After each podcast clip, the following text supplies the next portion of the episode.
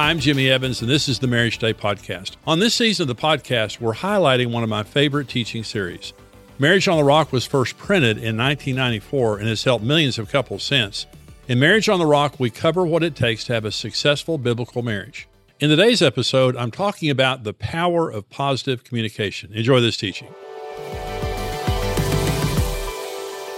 Communication is the way we know people. I mean, you can't know a person in marriage unless you communicate. It's how you fall in love, it's how you become one. I mean, it's just, it's how we understand the other person's heart, it's how we talk about problems. It's how we resolve issues. It's how we talk about needs. It is so important. You know, when an enemy, when you're fighting an enemy, one of the things they want to do in war is to cut your communication lines. They don't want you communicating uh, with each other because once they cut your communication, they can confuse you and defeat you. So, in marriage, the enemy does not want us to communicate. So, he's always trying everything he can to violate and cut the communication lines within our marriages. And so I want to talk about just the importance of communication in marriage. And I'm going to talk about two things. The first thing I want to talk about is avoiding the common dangers and problems of communication in marriage. Just avoiding the, the common problems, and there are two. One is not understanding the power of words, and this is very important. Now, you know, we live in a smart aleck society, a very vulgar, smart alecky society where people use words very carelessly. In fact, when you watch television, this has gotten worse. It's gotten much worse since I was a kid, and just like every year, it gets worse. The profanity. There was a report that came out this week that was talking about the nudity and profanity on primetime television. You can hear just about any word you, you could ever want to hear, you know, on television in prime time because our society is becoming more vulgar. But Proverbs 18 says this A man's stomach shall be satisfied from the fruit of his mouth. From the produce of his lips he shall be filled. Death and life are in the power of the tongue, and those who love it will eat its fruit. And let me just tell you something that is the truth. Words are nuclear. God came to avoid world and created a paradise with this. The power of life is in your mouth. Every great marriage is full of positive words. And every bad marriage either has bad words or no words. Words give life, but words can kill. And let me just tell you something God has a plan for your life and your marriage, and Satan has a plan for your life and your marriage. And here's God's plan for your life He wants to use your mouth to give life to you and everyone around you, and He wants to use your mouth to heal and to build everything around you. God created this world with His words, we create our world with our words. And if we don't like our world, we need to understand our world, our words have the power of life and they are nuclear. They're not incidental, they're nuclear. But the devil has a will for your life and your marriage, and he wants to use your mouth to destroy yourself and other people. And we decide who, who we're going to partner with. I, I was the devil's partner because I didn't understand the power of words, and I've never been at a loss for words, and that's not a good thing. My, I, I know that my mouth operates faster than my brain. It gets me in trouble. But as a young man, I was articulate. That's my gift. I mean, God called me to speak. I was articulate. I was never lost for words, and I was very vulgar. I used every cuss word in the book before I got saved. And when you made me mad, when I didn't like you or something like that, you were in trouble. And I would just unleash my mouth. And even after I got saved, and Karen and I were married, I destroyed my wife and my marriage with my mouth when I got angry, when I got frustrated, even when I stopped the cursing and all that, I still was very negative. I was very sarcastic. I could become very hateful. And when our marriage, when we got to the night where we almost separated, and I went in and apologized to Karen for the first time for all the nonsense that I had done, she said, Your mouth is the worst thing you've ever done to me. And I'll just tell you, that's just the way that it is.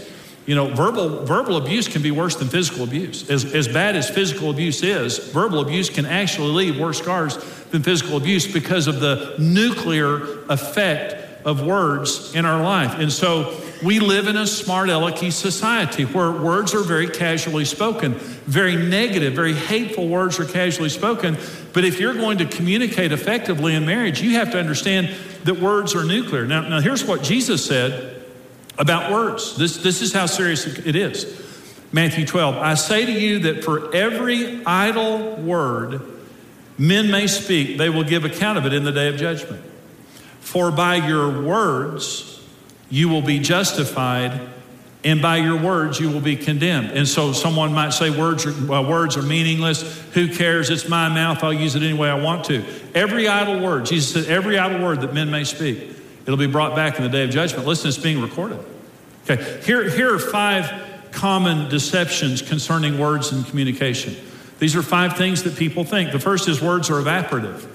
That, that when I speak, the words just evaporate and they're, they're gone. They're, they're sound waves, and as soon as the sound wave stops, it's gone. There, those of you that are listening to me right now, in a, here, another campus, television, wherever you're watching, you're devastated over something that someone spoke to you 10 or 20 years ago. Words don't evaporate, they're recorded in heaven and they're lodged in people's hearts.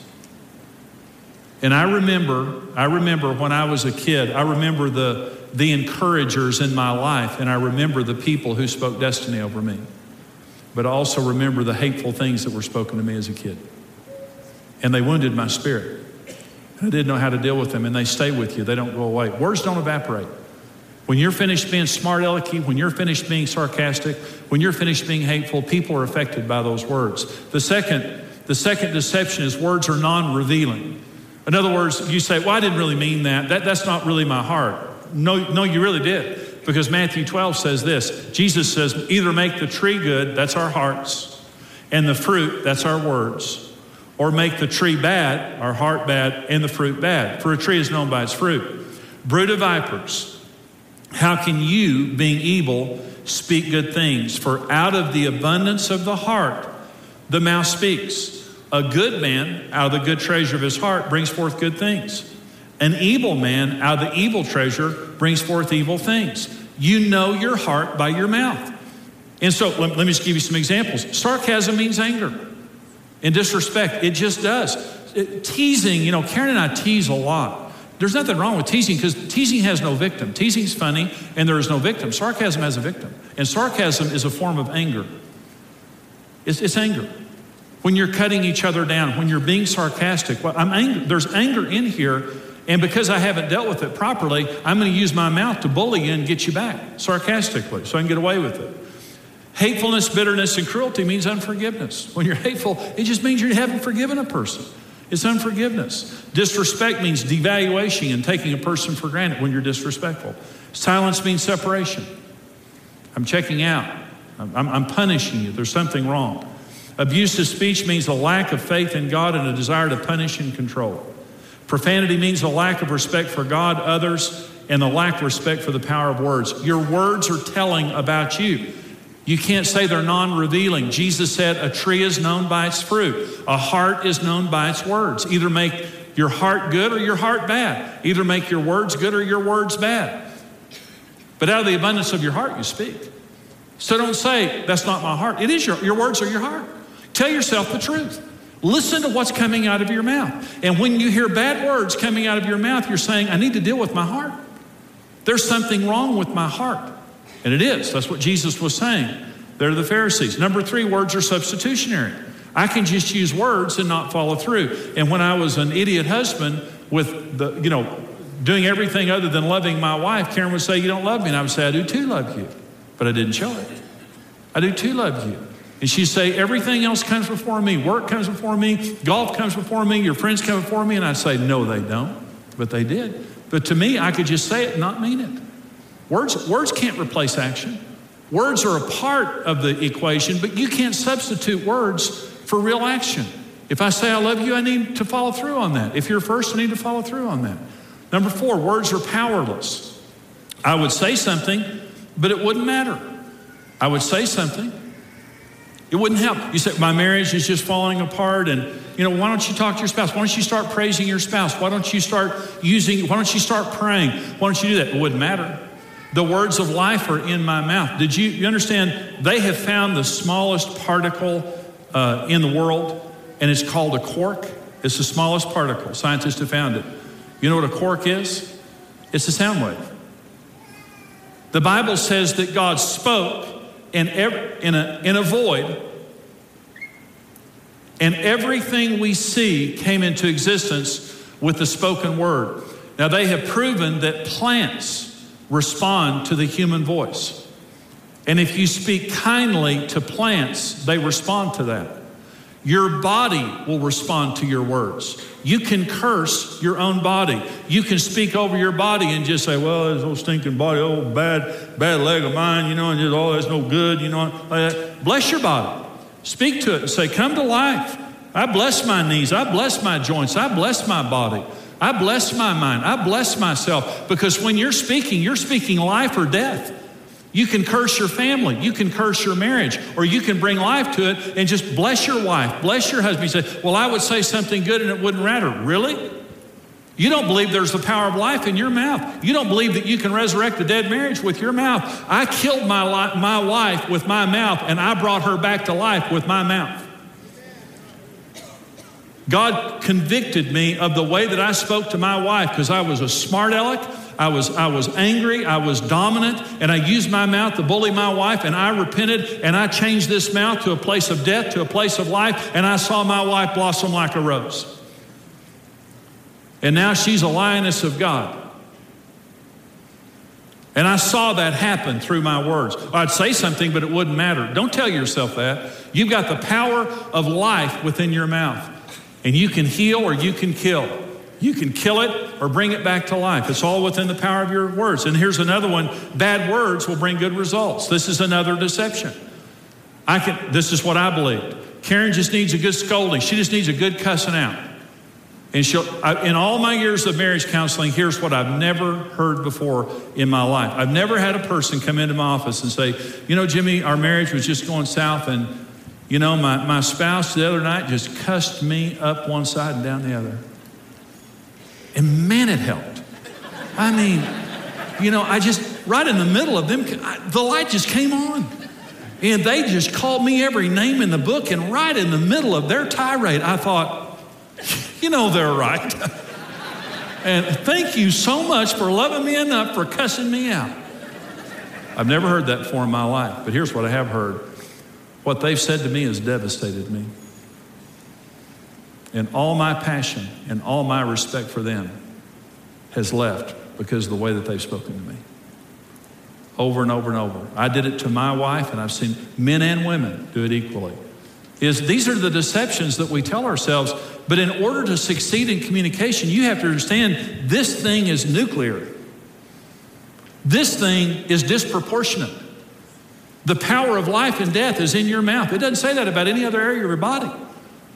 Words are nuclear. That's what makes us like God, by the way. That's what separates us from the animal kingdom. We have the ability to speak life and to create with our mouths. That's what makes us like God. And so understand if you're going to communicate, be very careful. Be very careful because this thing is loaded and it will go off. And you can use it for good or you can use it for bad. But our society is destroying itself through a mouth gone crazy. Okay. Number two issue of disarming destructive things in marriage and understanding uh, the, the problems with words, problems in communication, is not understanding the difference between men and women. Because in communication, men and women are very different. We're just created different by God. And let me give you some examples, and that is one of a woman's most important needs is the need for communication. Now, this is not true for men. It's not saying that men don't want to talk. I love communicating with Karen, but Communication is as important to women as sex is to men. And that, that's, what I, that's what I say to men all the time for, for men to understand it. Because men understand sex, they understand how powerful our need for sex is. Well, Karen, when we got married, you know, I didn't like to talk. I mean, I like to talk a little, but she just wanted to talk all the time. And she, she wanted to talk about everything. And when I came from home from work and stuff, she, I thought she was nosy, you know. And I just thought, I don't want to feed that monster. And she would, she, where'd you go? Who'd you see? What'd they say? How'd you feel about that? I was like, this is a boundary violation. And you need general information about where I've been and what I've done, but my feelings are my feelings. And but she that wasn't good with her. But what one of the things that healed our marriage is when I started talking to Karen and understand this is what connects her to me. This is what connects her to my world And what she needs is patient, loving communication. So here's my little speech. And you may have heard my little speech before. Here's my little speech. Okay. So women typically don't need sex as much as men. But what I say to women is be more sexual than you feel. Your husband has the need for sex, you have the gift of sex. And God gave you that gift so that it would draw your husband back to you constantly. Don't despise that. It's a precious thing that keeps your husband coming back to you, and it's important to meet that need. Be more sexual than you feel. That's my little speech to women. Here's my little speech to men. Okay. I just got through saying something really wonderful to your wives that I hope you give extra when you leave. Because that was a, that was a biggie. You're welcome. You're welcome. Here's my little speech to you. Who cares if you don't want to talk? You talk. I just told your wife to be more sexual than she feels. I'm telling you, you talk more than you feel. And you come home, and when she wants to talk, you talk. And don't give her headlines. You open up. You do it with your friends, you do it with her. And she says, What'd you do today? You don't say, Nothing. Filled up my truck, went work, you say, honey, I woke up this morning at 637. I didn't actually open my eyes, but I came into consciousness. I was feeling a little insecure about my meeting with Bob. And, and just that's what she wants to hear. She wants to hear. And, it, and she needs every now and then get a nail, just stand here like this, poke yourself and cry. It's big points. big points. And I drove down the street and the dog had been run over. like she goes, oh, God, really? Oh, really? I love it. Oh, you cried. So give it up. Give it up right there. And so that's it.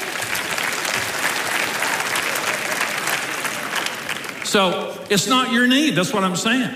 I'm not saying you don't need to talk at all, but it's not your need, but it's your wife's need. So women are women are different in this area, and men need to respect their wives' need for open, patient, honest, emotional communication.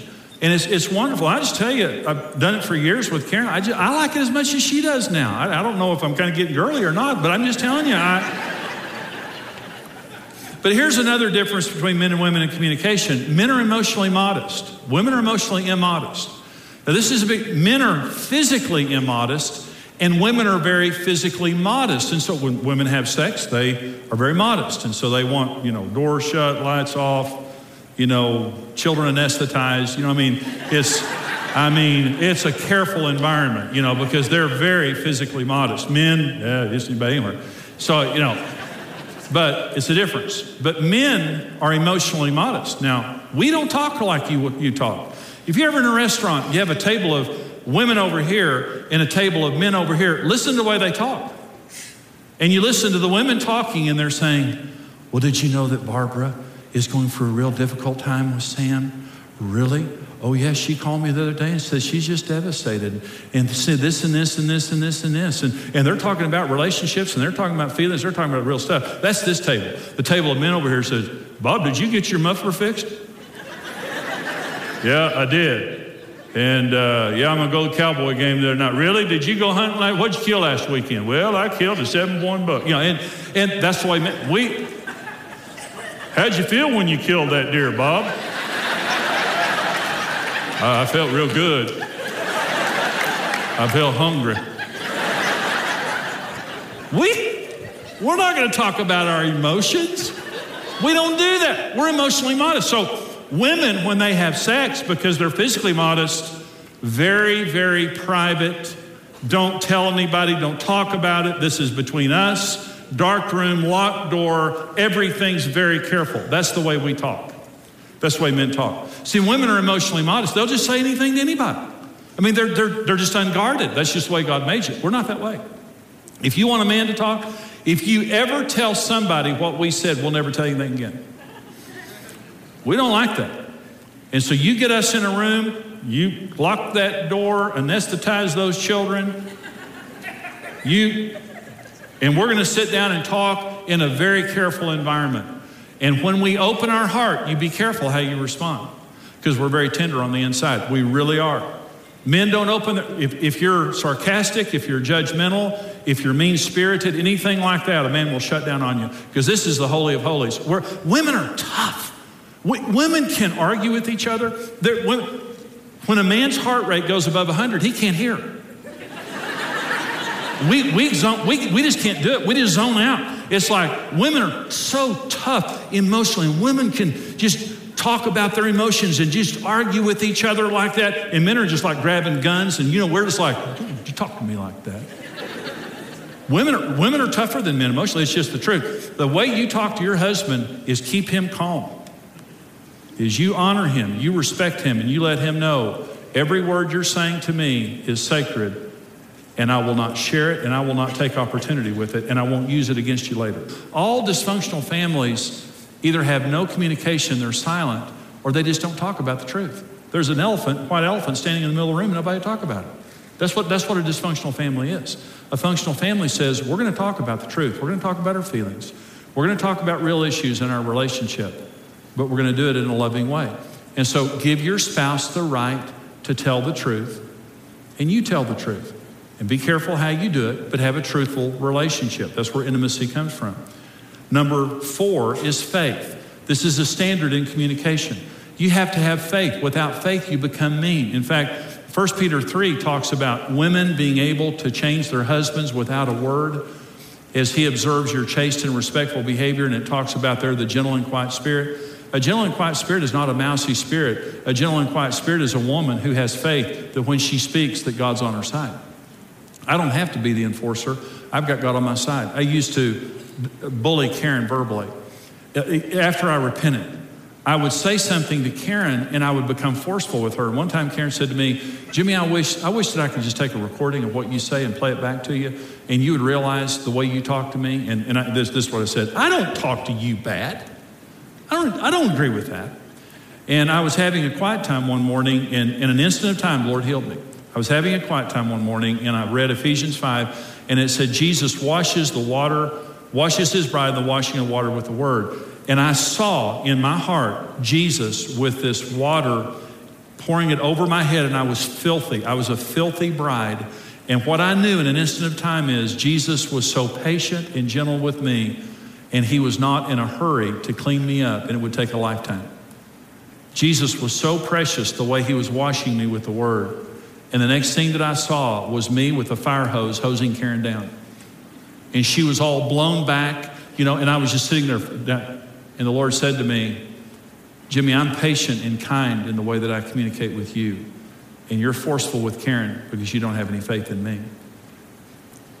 The difference between the old Jimmy and the new Jimmy is the new Jimmy had faith that if what I was saying was right, that God would be the enforcer. You have every right to say anything you want to say are you the enforcer or is God the enforcer? Because if you have faith that God's the enforcer, you're going to say it and walk away and pray and be at peace. You're going to have a gentle and quiet spirit, whether you're a man or a woman. But if you're the enforcer, you're going to nag, you're going to browbeat, you're going to punish, you're going to bully, and you're going to divide the relationship. Faith. I have faith that if I speak the truth, that the power of God is going to take it and change your life. God's big enough to change you, and if I'm wrong, He's big enough to change me. That's the fourth standard. And the last standard is surrender. I surrender my mouth to God. This mouth belongs to God, and it will be used by God. Now, it's, it's an interesting thing. I was a bully, I was a bad husband, and my mouth was destroying my family. But I surrendered my mouth to God, and it's interesting. I make my living speaking and helping people with my mouth. My mouth is my occupation.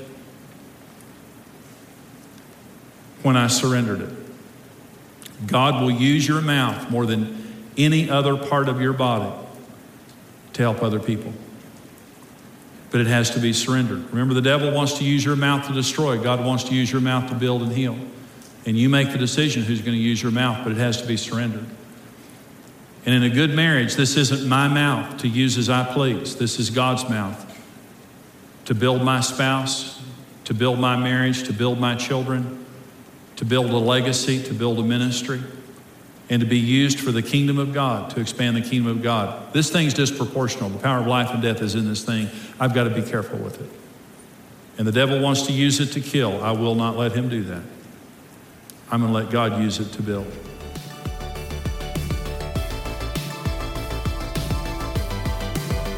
Hey, this is Brent Evans with XO Marriage, and I want to thank you for listening to the Marriage Today podcast. We believe your marriage has a 100% chance of success if you do it God's way. If you enjoyed today's teaching and want to keep learning, hey, subscribe to the Marriage Today podcast and take some time to leave us a review.